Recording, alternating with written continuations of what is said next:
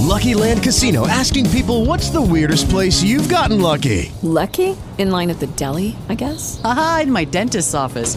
More than once, actually. Do I have to say? Yes, you do. In the car before my kids' PTA meeting. Really? Yes. Excuse me, what's the weirdest place you've gotten lucky? I never win and tell. Well, there you have it. You can get lucky anywhere playing at LuckyLandSlots.com. Play for free right now. Are you feeling lucky? No purchase necessary. Void where prohibited by law. 18 plus. Terms and conditions apply. See website for details.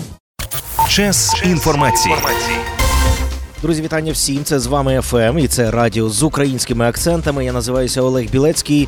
Ну і нагадую, що чути нас щонайменше в чотирьох польських містах: це Познань, Щечин, Лоць і Білосток. Ну і звичайно на інтернет-сторінці з вами fm.pl. Там нас можна чути в будь-якій точці. Е, Планети Земля сьогодні моїм співрозмовником буде Дмитро Разумков, народний депутат України, голова міжфракційного об'єднання Розумна політика. Ну і е, голова українського парламенту в період з 2019 по 2021 рік. Дмитре, вітаю, день добрий. Добрий день. Так, ну ми сьогодні, звичайно, будемо говорити і про законотворчість, і про діяльність українського парламенту, українських народних е, депутатів у часи війни. Але почнемо напевно з ваших. Я так припускаю свіжих вражень, тому що для аудиторії поясню, не знаю, чи, е, чи всі зараз стежать за е, соціальними мережами Дмитра Разумкова. Якщо раптом хтось пропустив, то скажу, що Дмитро відносно нещодавно повернувся з поїздки кількома регіонами України: Миколаївщина, Запоріжжя, Кропивницький. Ну це принаймні те, що я бачу в публічному просторі. Але я думаю, краще аби ви самі розказали і про мотивацію цієї поїздки, і про те, що там побачили. А да, до того, що ви зазначили, ще була е, Одеська область е, і е, е, Дніпропетровська область.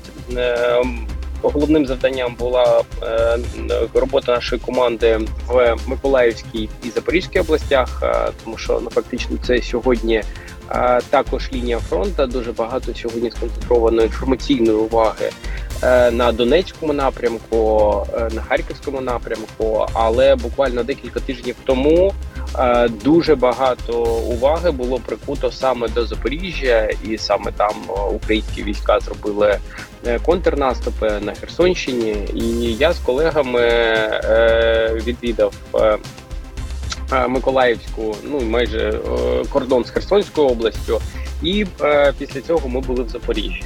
Е, завдання було наступне: е, завести бронежилети, завести турнікети, допомогти хлопцям, які сьогодні стоять фактично е, на передовій, на нулі. Ми з е, моїм колегою Романом Бабієм були фактично між першою та нульовою лінією, і е, це так зване Лупарєва, Лімани, Миколаївська область. Дуже мальовничі е, місця в минулому році. А сьогодні це лінія фронту, де майже постійно лунають постріли, де продовжують гинути або отримувати поранення наші е, з вами захисники. Е, А паралельно з цим ми мали можливість відвідати і Миколаїв, е, завести гуманітарну допомогу, і нашу, і тих благодійних фондів, які сьогодні допомагають Україні. В військовий шпиталь Миколаївський, в обласну лікарню і поспілкуватися з людьми на Соборній. Я не знаю, чи були ви в Миколаєві. Е, Це центральна пішохідна вулиця, яка в цю пору року завжди була сповнена е, людьми, була сповнена туристами, е, молоддю. А сьогодні місто вимерло. Людей немає. Є люди, які стоять за обідами, за гуманітарною допомогою. І це абсолютно інший Миколаїв, до якого я звик, тому що для мене це е, близьке рідне місто, моя дружина з Миколаєва. І ви знаєте, ну такі ж відчуття, які були е, два місяці тому в Києві, або там починаючи з е, кінця е, лютого, початку березня, те, що ми з вами спостерігали в Києві, те сьогодні спостерігається в тих містах, які знаходяться майже поруч з лінією фронту. Але наші е, військові готові йти в наступ, готові звільняти українські території. Лише є одне про що говорять і чекають це важке озброєння. Яке сподіваюся незабаром отримаємо ми від наших європейських партнерів. Ну про це ну озброєння а якщо зараз... ми говоримо Так, так. Зараз ми Так. про, про це детальніше поговоримо і про озброєння безпосередньо. Та але, от е, якщо говорити про, скажімо так, про людей цивільних, про тих, хто перебувають в цих містах, тому що і сам Миколаїв він, е, на жаль, під е, такими м, активними обстрілами росіян, які стріляють Кожного з окупованих та фактично території України. Йдеться і Хер і про Херсон, і про окупований Крим. Ну і так само під небезпекою місто Запоріжжя. Е, можемо виокремити, що потрібно передусім зараз цивільному населенню, бо це ж не лише миколаївці та запоріжці, це і багато е, тих людей, які виїхали з Херсону, з Маріуполя, з інших регіонів, на жаль, нині окупованих. А якщо ми говоримо про Миколаїв, одна з ключових проблем, з якою стикнулося місто, ну е, окрім того, що є по всім регіонам, які знаходяться е, біля лінії фронту, це і е, обстріли, щоденні обстріли по місту відбуваються. Е, Це і е, питання гуманітарної допомоги, їжі тощо речей, тому що багато людей втікали. Якщо ви прав... як ви правильно зазначили, вони їхали ще взимку. Сьогодні вже влі- літка, і є питання і по одягу також. Але е, ключовим питанням і ключовою проблемою для Миколаєва є питання води, тому що фактично з крану йде технічна вода. Ті, хто її пробував, дуже специфічна. Е, Така вона дуже жорстка, її точно не можна використовувати в їжу лише для технічних потреб, то е, з великою пересторогою, скажімо так. А тому е, треба запускати системи фільтрації води в місті Миколаєві для того, щоб забезпечити населення е, якісною питною водою, щоб не виникало особливо влітку бактеріологічних інфекційних захворювань, тому що це точно не буде допомагати е, і моральному духу в місті, і стійкості наших з вами захисників. Ну, А якщо ми говоримо про прошу, про Запоріжжя, да, то е, місто живе, воно більш е, таке м, пристосоване до бойових дій, е, там менше прилітає, аніж в безпосередньо в Миколаєві. Я маю на увазі по цивільним кварталам.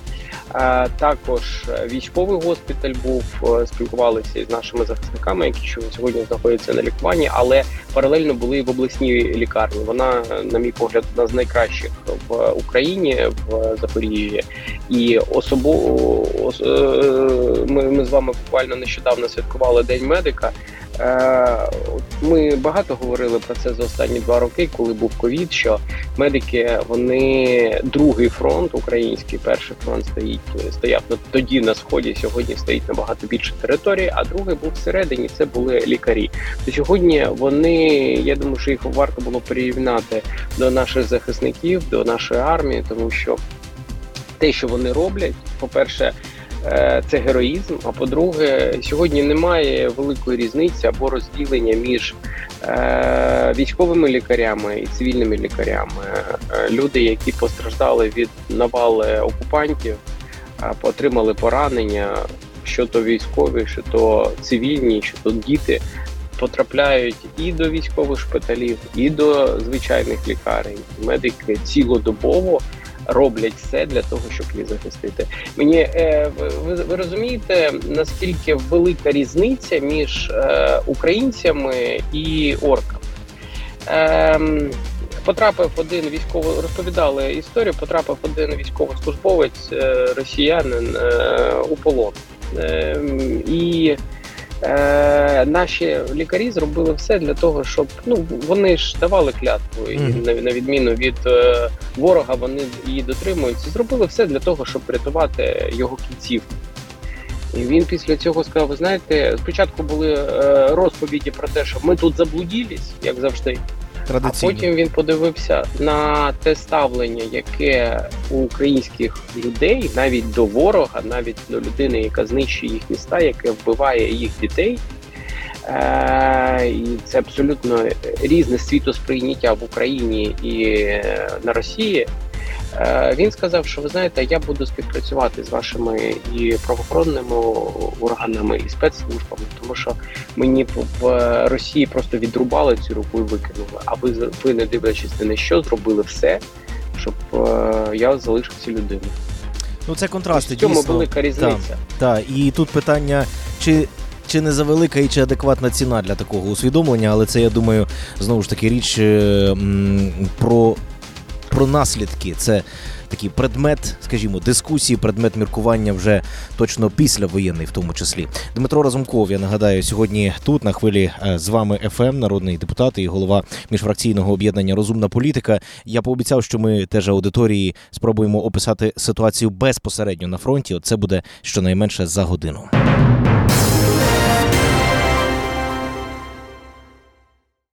Час інформації. Друзі, це з вами ФМ Радіо з українськими акцентами. Я називаюся Олег Білецький. І сьогодні тут в ефірі разом зі мною Дмитро Разумков, народний депутат України, голова міжфракційного об'єднання Розумна політика. Е, Нещодавно Дмитро разом з членами е, своєї політичної команди повернувся з поїздки кількома регіонами України. Ми говорили в попередній частині, у попередній годині про, е, про відчуття цивільних людей, про те, чого потребують міста, які перебувають безпосередньо е, поблизу із лінією фронта. Ну і так само я думаю, є сенс поговорити і про військових, які перебувають фактично на нулі. Я знаю, Дмитре, що ви там теж побували.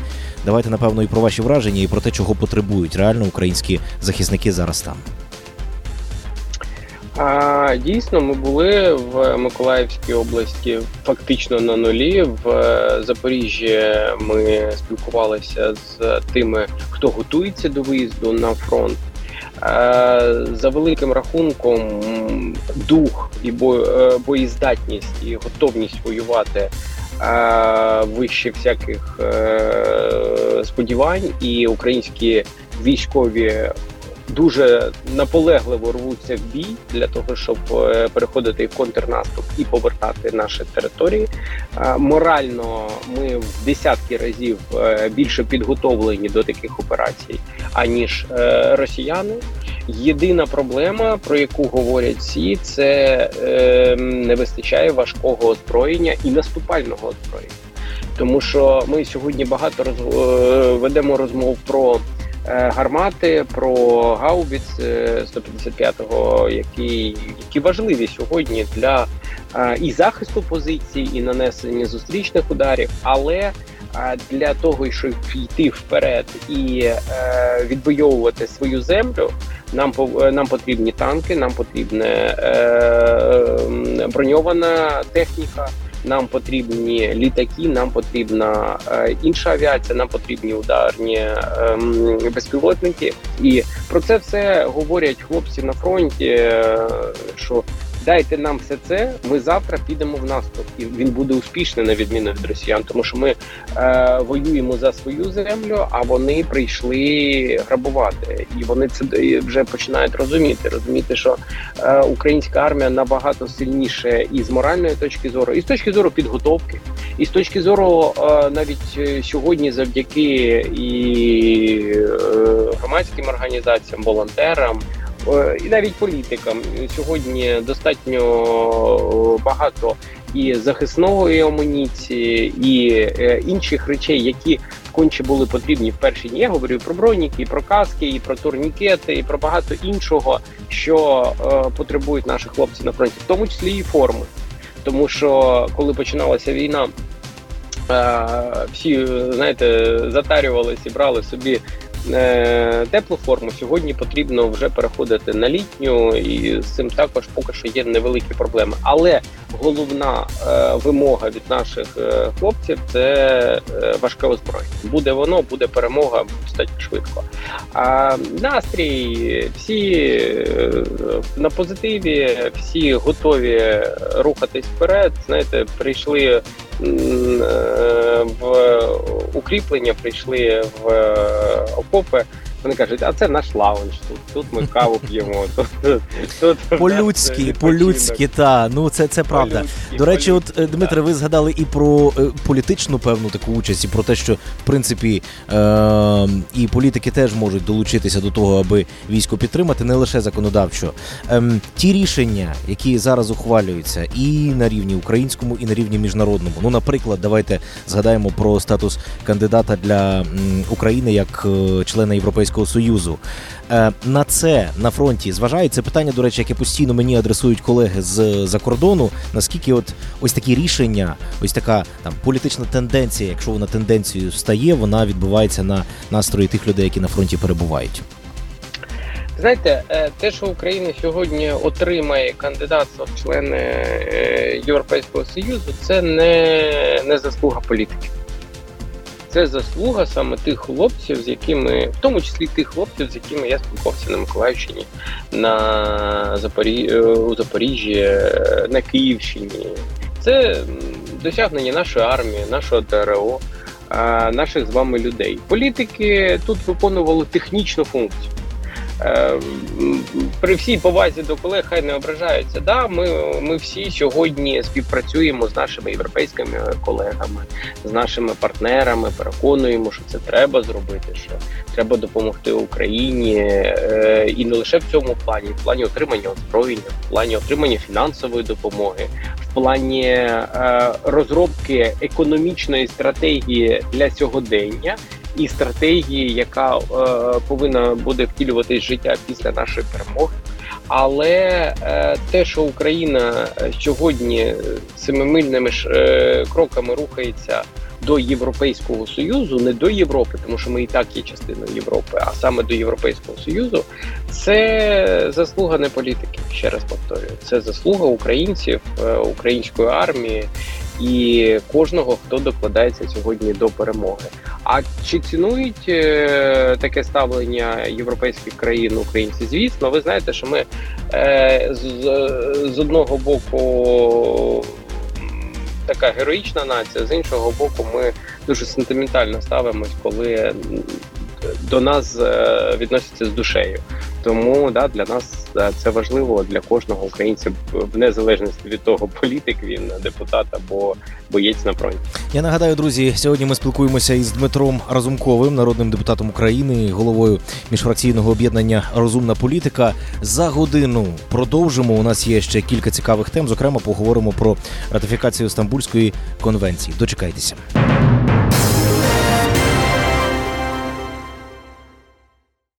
Час інформації. Отже, друзі, це дійсно з вами ФМ, і тут дійсно українські акценти. Ми розставляємо спільно з нашими гостями, спільно з нашою аудиторією. Я це Олег Білецький. Ну а з протилежного боку, е, в даному випадку телефонного зв'язку, телефонної слухавки перебуває мій співрозмовник. Це Дмитро Разумков, е, голова Верховної Ради України у період з 2019 2000 до 2021 року. Ну і народний депутат, е, голова міжфракційного об'єднання Розумна політика. Дмитра, в цій частині пропоную поговорити про рішення. Україна ратифікувала Стамбульську конвенцію. Вже є відповідний підпис і Володимира Зеленського, президента України. Е, в цілому, я думаю, варто розуміти і варто і вас запитати про, про вашу думку, як ось ця Стамбульська конвенція, по-перше, змінює Україну, і як вона м, пришвидшує або може не пришвидшує це. Ви зараз скажете ось цей рух України до е, європейських структур. Е, Парламент дійсно ухвалив е, Стамбульську конвенцію. Вона е, викликала і викликає багато дискусій всередині суспільства. Ви знаєте, що релігі... релігійні організації з деякою пересторогою до неї відносяться. Є ті, хто її абсолютно підтримує, є ті, хто висловлює зауваження, в тому числі президент. Ви знаєте, що коли він вносив е, цей закон, е, закон про ратифікацію, він е, вніс і застереження. Е, якщо ми говоримо про наші європейські прагнення, прагнення долучитися до Європейського союзу, а зараз отримати статус кандидата. То е, в переліку питань якраз кон- конвенції не стояло. А ось питання ем, антикорупційної стратегії 2021-2025 року було е, дуже чітко прописано, і е, Верховна Рада її проголосувала. Е, Я сподіваюся, що також е, незабаром цей закон вступить в силу. І е, коли ти спілкуєшся з нашими партнерами, одним з ключових питань, які вони задають, і задають точно не до армії, а до українських можновладців, це як ви плануєте дійсно боротися з корупцією, не на словах, а на, на справах. Е, І е, прийнята стратегія якраз є одним з важливих важливих кроків в цьому напрямку. Ще буде багато аспектів, які точно треба буде приймати і на рівні парламенту. Я маю на увазі законопроєктів, постанов тощо. Але е, питання не в тому, як це приймається або з якою швидкістю. Питання в тому, як це виконується. Якщо повертатися, наприклад, до захисту прав жінок. Е, в Україні е, одне з найбільш жорстких законодавств і відповідальностей за насилля за над, над, над, над жінками. І головне, щоб ці закони працювали. Тому ми, ми будемо і далі розглядати важливі для держави е, питання і в цьому плані, в плані е, євроінтеграції. Але е, головне, щоб і українське суспільство, і українські можновладці е, точно слідували тому, що вони приймають. Не просто це було записано, а імплементовано в життя. Ну, питання дійсно, як це все функціонує, і наскільки це буде усвідомлено і з боку законотворців, і з боку тих людей, які ці закони виконують. А тут і про законотворців, я думаю, і про громадян теж доречно буде говорити. Свідомий того, що рішення вже прийнято, але ну мені видається, це теж можна і варто от на це звернути увагу, прокоментувати. Тут е, під час, скажімо, дискусії лідерка е, партії Батьківщина Юлія Тимошенко взагалі сказала, що е, в принципі ось такі питання, як щодо ратифікації Стамбульської конвенції, треба виносити на референдум. От чи, чи відгукуються такі ініціативи у вас ще раз свідомий того, що рішення прийнято, але невже це аж настільки змінює, скажімо, життя побут українців? Ну у Тимошенка, як і будь-якого іншого громадянина, є право е, запустити процедуру е, всенародного референдуму. Ми прийняли свого часу закон про всеукраїнський референдум. Е, там чітко виписано, як це робиться. Якщо вона вважає, що це треба виносити на е, референдум, вона має право це зробити. Е, якщо ми з вами говоримо, чи варто е, це робити сьогодні, думаю, що ні, поясню чому. Це е, проведення референдуму, е, так як виборів, коштує е, 2 мільярди гривень.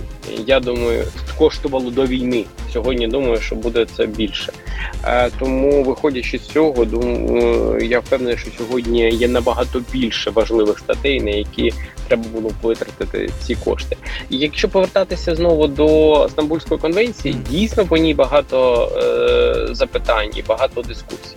Якщо ми подивимось на країни, які її не ратифікували, то, наприклад, Польща е, е, зараз планує виходити з Стамбульської конвенції. Туреччина вже вийшла.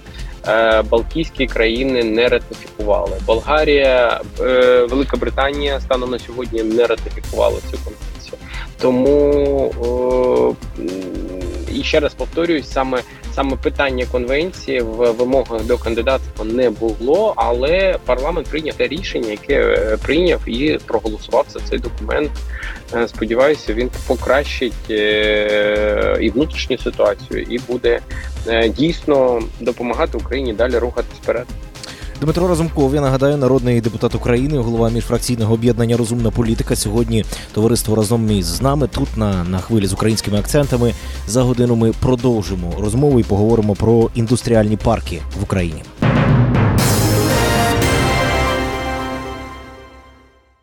Так, друзі, це Час з вами інформації. З українськими акцентами. Ми гостинно запрошуємо вас до наших соціальних мереж, принаймні до Фейсбуку. Там завжди свіжа інформація, і там, до речі, можете дізнатися про те, хто і в який час перебуватиме тут в гостях в ефірі радіостанції з вами ФМ. Я Олег Білецький. А сьогодні разом зі мною тут е, в ефірі перебуває Дмитро Разумков, народний депутат України, голова міжфракційного об'єднання Розумна політика. Поговоримо про рішення українського парламенту.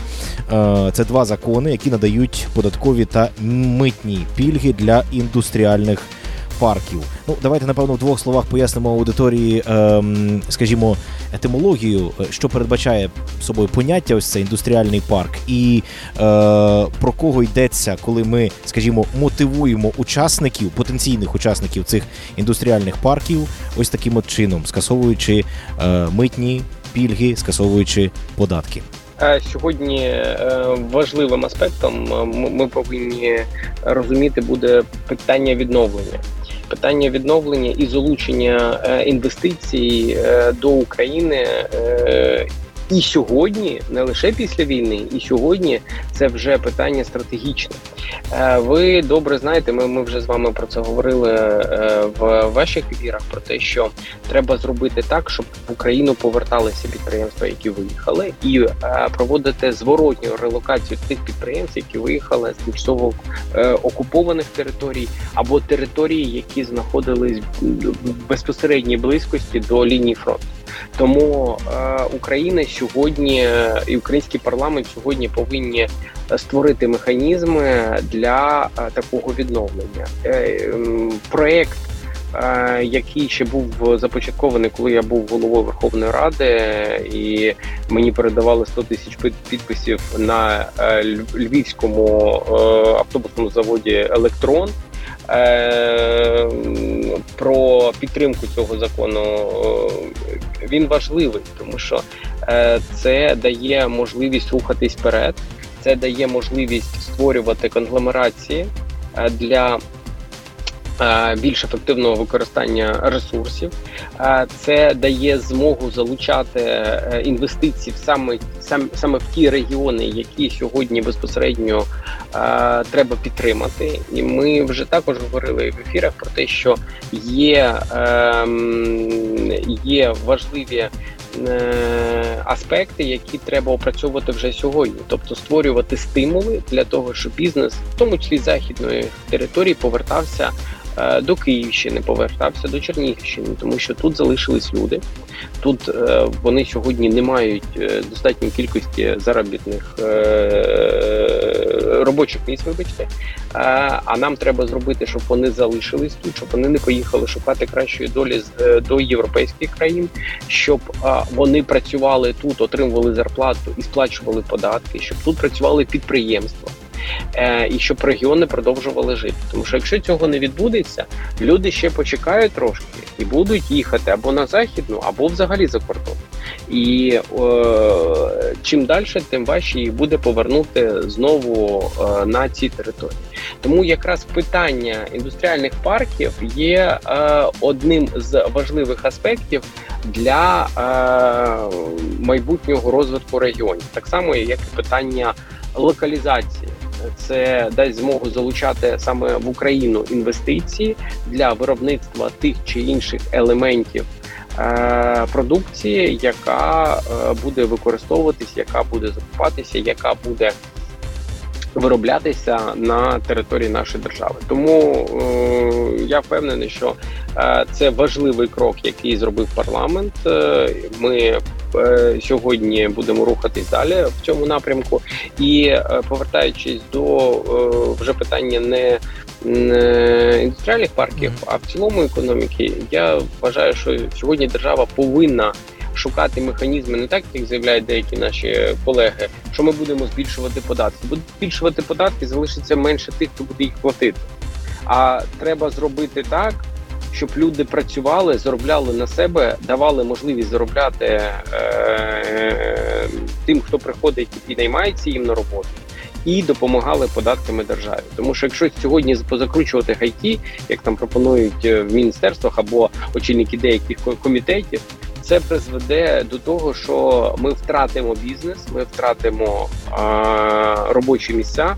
Вже сьогодні в нас рівень безробіття зростає. Якщо раніше було 6, е, згідно е, тих е, тієї інформації, які дають е, е, сайти і е, програми, які, які пропонують робочі місця. Вони говорять, що е, нещодавно на одне робоче місце було е, на одну вакансію було 6 людей, які хочуть е, прийти на неї. Сьогодні вже 12.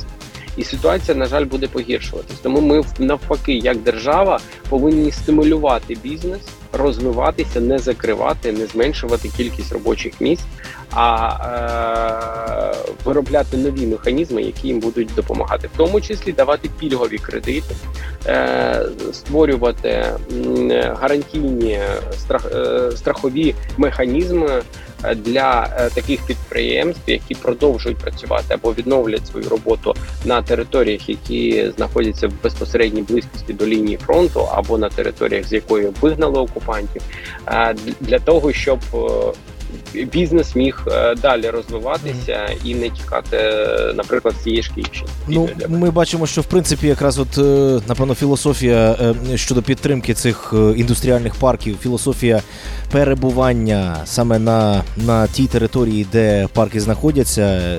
Це є стимул, та тому що от один з пунктів це е, звільнення від податків на прибуток впродовж 10 років, якщо компанії працюють виключно на території індустріального парку. Друзі, е, в тому числі і про законодавчі ініціативи щодо підтримки бізнесу, щодо підтримки е, інвестицій в Україну. Ми будемо говорити і періодично тут зустрічаємось е, на, на хвилях з вами FM. Сьогодні нагадаю, ми спілкувалися з Дмитром Разумковим, головою Верховної Ради України у 2019-2021 році і лідером міжфракційного об'єднання Розумна політика. Дмитре, дякую вам і сподіваюся, Дякую вам. та позитивні новини зможемо тут обговорювати або позитивніші, аніж це буває періодично, е, обговорювати тут на хвилі з українськими акцентами.